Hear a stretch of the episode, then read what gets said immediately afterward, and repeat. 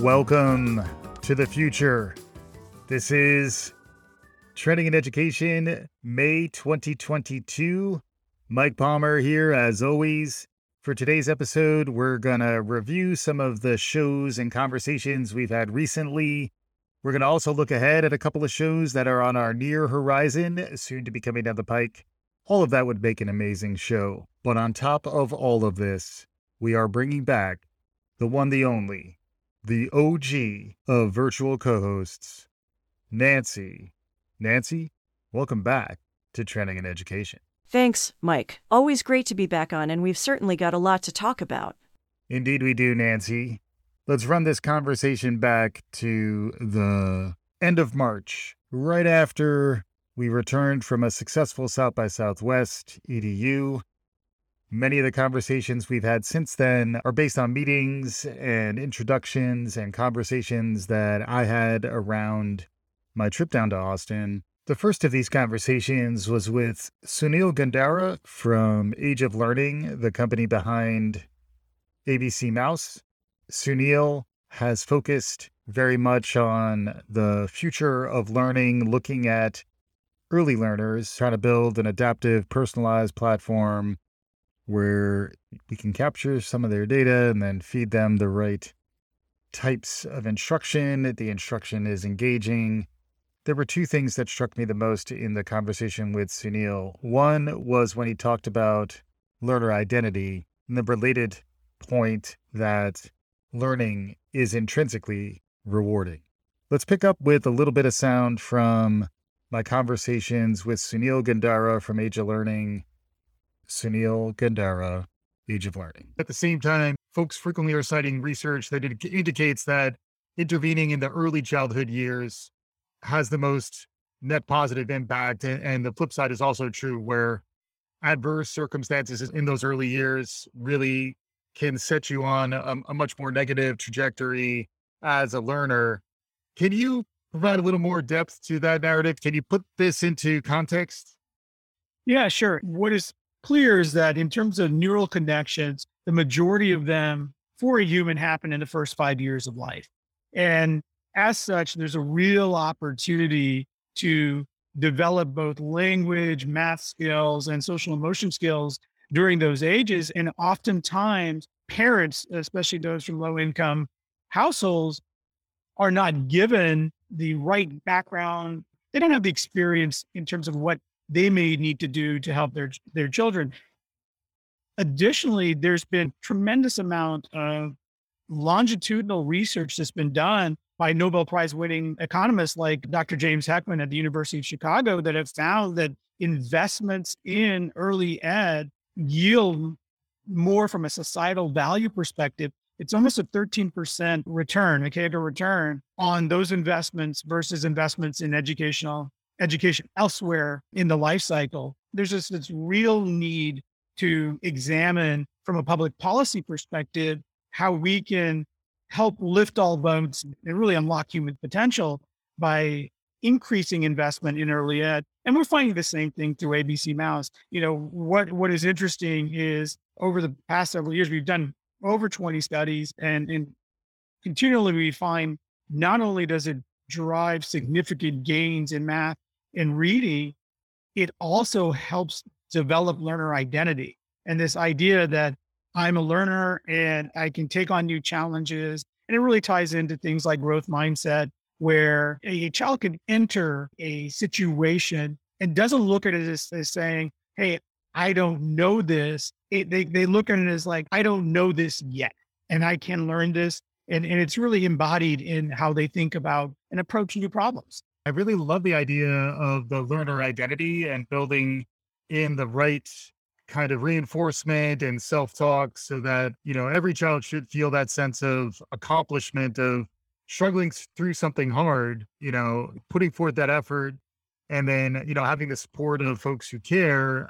I guess you can build some of that into the emotional design of the, the product itself. While edutainment may be a triggering word, like kids do have fun while learning using these products, correct? You know, kids have fun learning. One of the great discoveries that we had on A B C Mouse, and I, I don't know if it's that great, we just know that from the research we've done before, learning is intrinsically motivating. You don't need external factors necessarily. Children, adults, you feel accomplishment when you learn something. What what we strive to do is really a balanced approach that we we reward the learning and match our extrinsic motivations with what is intrinsically happening with the child, and we help them name it, that I can do this thing. And and that further is reinforced by a teacher who can then also reward yeah. um, the child or, or recognize, you learned this, that's awesome.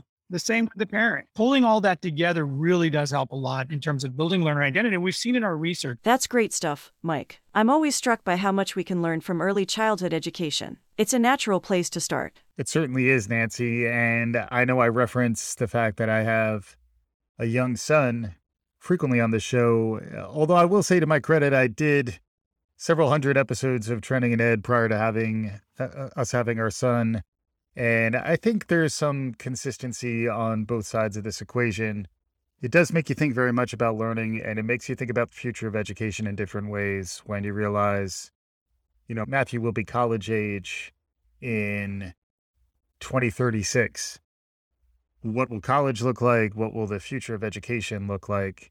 This reminds me very much of the conversation I had with Abby Falik, who is the founder and C E O of Global Citizen Year, a nonprofit that focuses on providing a diverse cross-section of students who are typically college age to live in a, a host country, engage there, understand some of the service learning opportunities they might get while there, and also understanding some of the true global perspective that only comes from travel. Abby was reflecting on her perspective around higher education. Let's listen to a little bit of my conversation with Abby. To me, this reminds me of something we've been talking about on this show really since twenty twenty, is how the pandemic had an accelerating effect in a lot of different areas of the learning ecosystem uh, and just the, the world writ large. Sounds like that's very much the case, and that it affected a pivot that you may have had on your roadmap. You were probably thinking about it, but also you were working with the smaller cohorts and, and really ensuring that that model was successful. Can you talk about how maybe the first chapter led into the second, and then we can look at what's coming? Great. You know, I couldn't agree more that that what's happened in the last couple of years has been an accelerant for trends that were already underway, particularly in, well, really in every industry, and so obviously in higher education as well. Mm-hmm. And so before digging into how it's affected us, I just, you know, I spent a lot of time thinking about what uh, kind of higher education do I want my kids, who are now five and seven, to have? And I am totally convinced they will not go to four-year college in a traditional sense. Yep. It won't be the thing. It won't be the best or the only path. And I think we've been on that path for a long time of a total reimagination of how to better align what we're teaching at that age with what young people most need to learn, and the disconnect between those skills and what traditional college curriculum tend to be teaching. You know, I've been struck by the stat that says eleven percent of employers think that college graduates are ready for the workforce, mm-hmm. and ninety-six percent of college presidents think they are, right? right? Right. So there's this dramatic, dramatic disconnect and a huge opportunity for new pathways to fill in the gap there. Mm-hmm. So I, I think what's exciting is to see that some of those conversations that felt futuristic and radical are now much more mainstream and, and part of what we're all able to now build around. But we've got to be really thoughtful as well, because if we leave the rebuild to the market alone, what we'll get is a very thinned out version of education. Mm-hmm. We'll take the hard skills and the training that you can do online and strip out other stuff that seems, quote, inefficient or, you know, soft in some way. Yeah. And actually orient around just it, it, it, training around skills, training kids to be coders and data analysts. And what is actually needed is training around the things that are most human, the human skills of the future that the A I and robots will never do. And that can't be taught through a coding bootcamp. And so we need impact pathways that are not just market driven to help us reimagine what a higher education can look like. So that's just a broad thought on an observation about what I think is is accelerating trends that are so urgent and essential in in education. I loved listening to Abby. It's inspirational to engage with someone who is making their vision a reality. I also appreciated how she went beyond the traditional conversation about a gap year to connect with something deeper about service and global citizenship. Yes, I agree. Reminds me also of a very recent episode that just went out with Doctor David Lenahan at Tiber Health, who helped establish a medical school in Puerto Rico. David talked a lot about what the future of medical education might look like, but even more importantly, he talked about the mission of opening up access to prospective healthcare professionals who otherwise wouldn't have had a chance at medical school. A lot to get out of this conversation with David. Let's listen to a quick clip of it now. What about emerging technology? I like to talk about virtual reality, artificial intelligence, emerging trends. How do you think that's going to influence healthcare? How's it going to influence medical education? Any takes on that area? I would say that I wish I was an expert in this. So when I developed the modeling system, I developed a, it's a seventh degree polynomial. So it's X to the one plus Y to the second. So it's this, it's a math formula that I could get around. Now I got a whole team of engineers that do artificial intelligence and machine learning. And I just nod my head when they talk to me. I'm like, yeah, yeah, that all sounds great. But we've really been able to improve our accuracy. So with the polynomials, we got an R of about zero point seven two. To put in perspective, the MCAT has a, a correlative value of about zero point four. Right. We're able to increase that to zero point seven two. And now with machine learning and neural nets, we're at zero point eight. So I wish I could go into depth on what they do. Wow. Yeah. But it's really accurate. And, and And I think that's what you're going to start seeing in our differential diagnoses in the hospitals. And when we treat patients, we're going to be a lot more accurate learning using some of this artificial intelligence and machine learning and how we go about deploying our, what we think is the problem. Right. There's lots of things out there that are working on this. And I see the next generation of doctors not only having to use their clinical experience, but they're going to also have to use their I T experience. So the skill sets of our physicians are evolved. Yeah. And I think for the best, by the way. I think you need to balance that clinical skill with what your expectations are. And then on the, I don't know if that's the proper word, the metaverse or how yeah. we go about doing this stuff.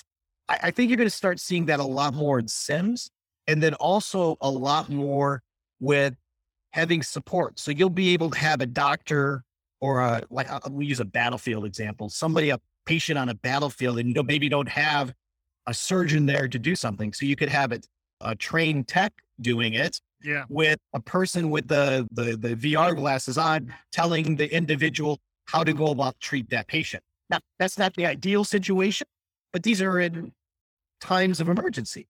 Right. And so the, the, this technology is going to allow us to get care into areas across the globe where you couldn't.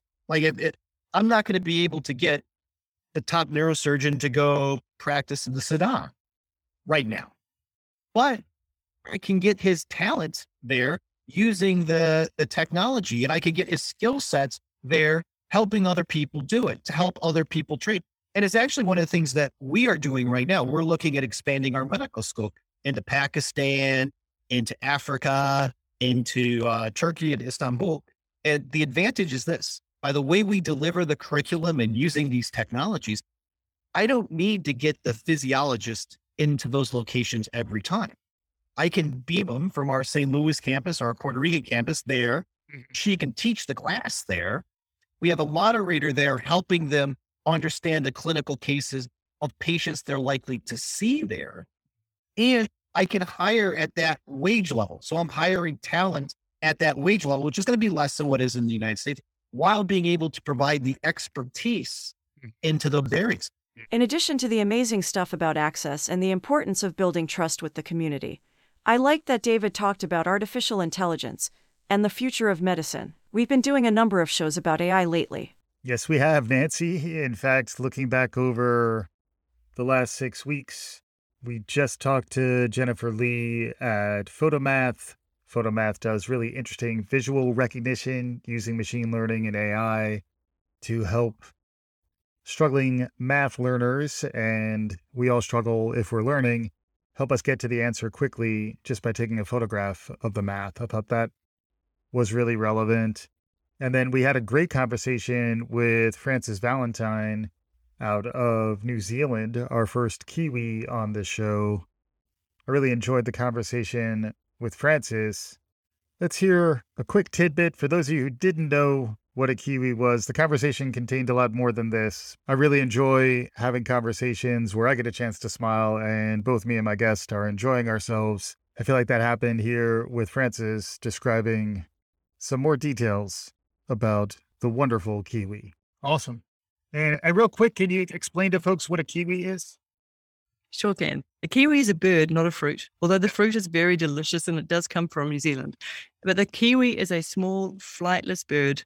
It's very nondescript. It's got a very long beak. It's brown and it has the most enormous egg. So the egg within inside the kiwi is almost like an ostrich egg, and yet the size of a kiwi is about the size of a duck. So uh, it makes no sense. It's a great bird. It's a great bird, and it's okay to refer to folks from New Zealand as Kiwis. Certainly can. You're providing additional value to me as an American in that context. I didn't realize Kiwi couldn't fly. Who knew? This is why we have podcasts. This is why we're tapping into folks. Noctur- like, yeah, and they're nocturnal. So I've only ever seen a Kiwi once in my entire life. So not only are they small, brown, flightless birds, they also hide in the dark.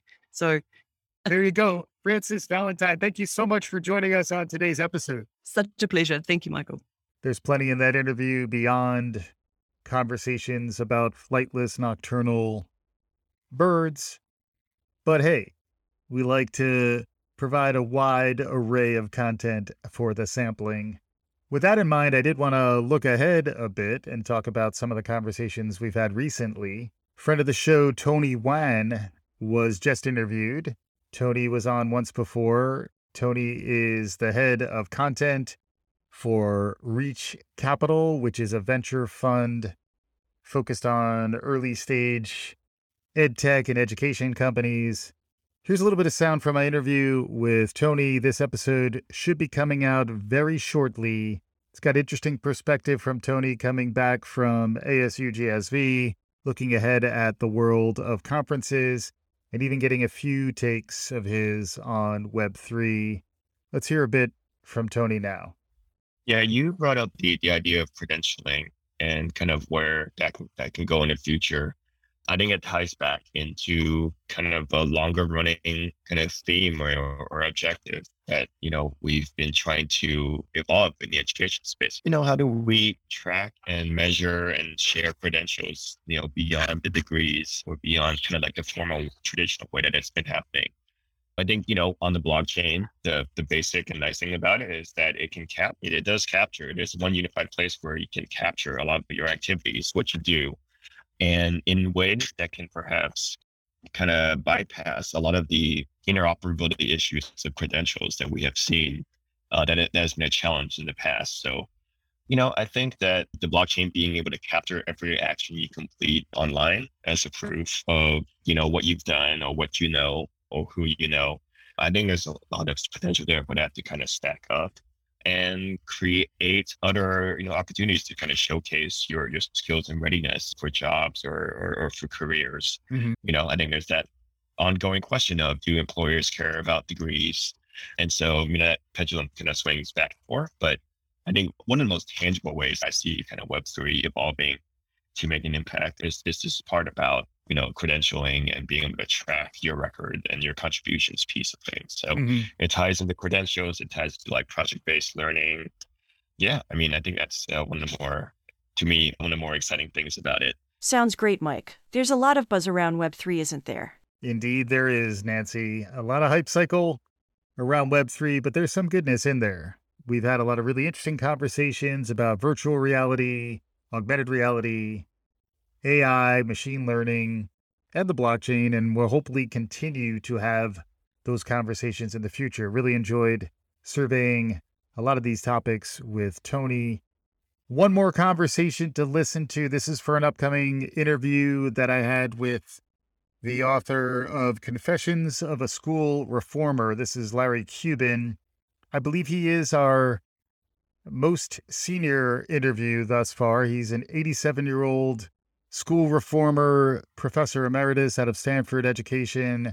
My conversation with Larry is coming shortly, but I was really struck by the timelessness and some of the wisdom that I was able to get from Larry in this conversation. Let's hear a quick clip of this now. But any thoughts on where we are now, Larry? Yeah, if you're talking about the impact of the pandemic on school reform, it will have very little influence in changing the existing direction that has been around since the nineteen eighties, which is basically using the metrics of test scores, making sure that uh, a lot of the kids graduate high school, trying to ensure that uh, a lot of kids, particularly kids in the low-income minority kids, go to college. Mm-hmm. All of those impulses uh, originated in the eighties and nineties, yeah. and they have been around for the last thirty years,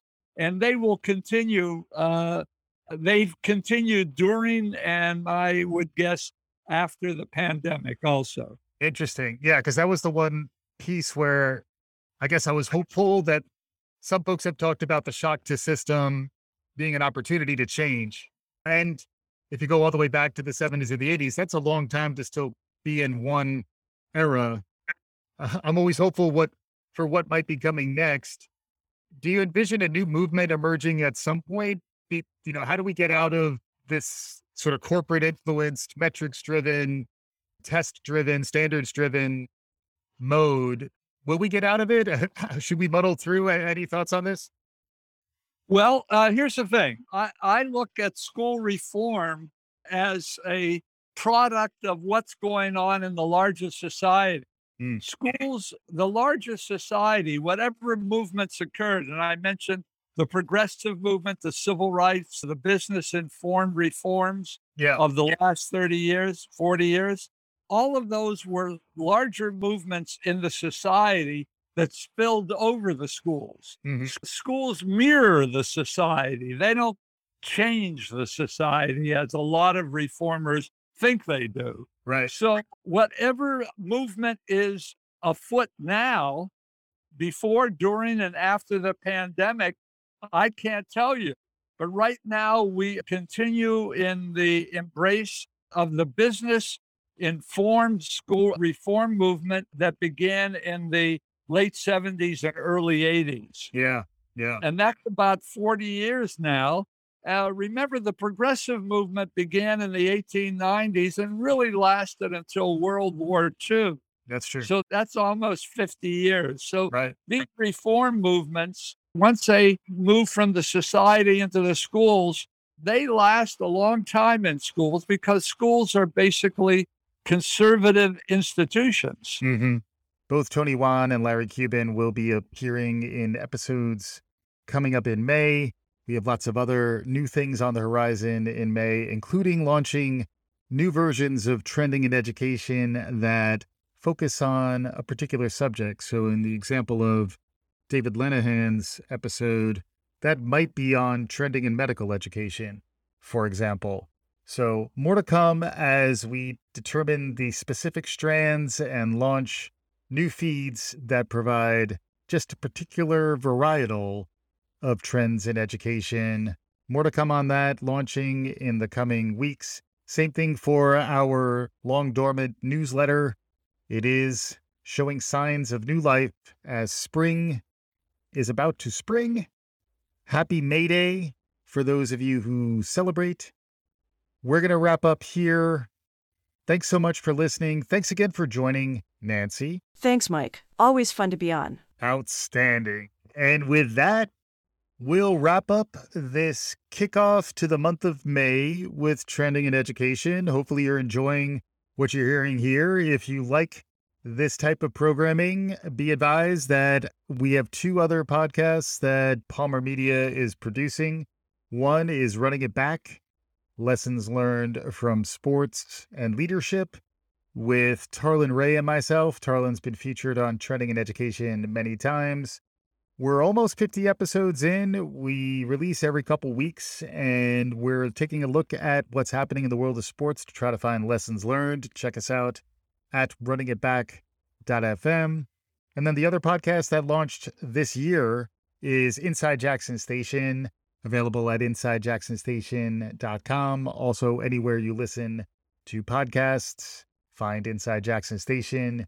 You'll hear sound from Nappy Brown. You'll hear conversations with Dan and artists who played at this legendary blues bar in rural South Carolina. Lots going on. More shows in the cooker. Stuff is still coming down the pike. Thanks as always for listening. If you enjoyed what you're hearing, please subscribe to Trending in Education. Look for that newsletter. More to come as we launch these spin-off threads based on the core content we've all grown to love here at Trending in Ed. We'll be back again soon. This is Trending in Education.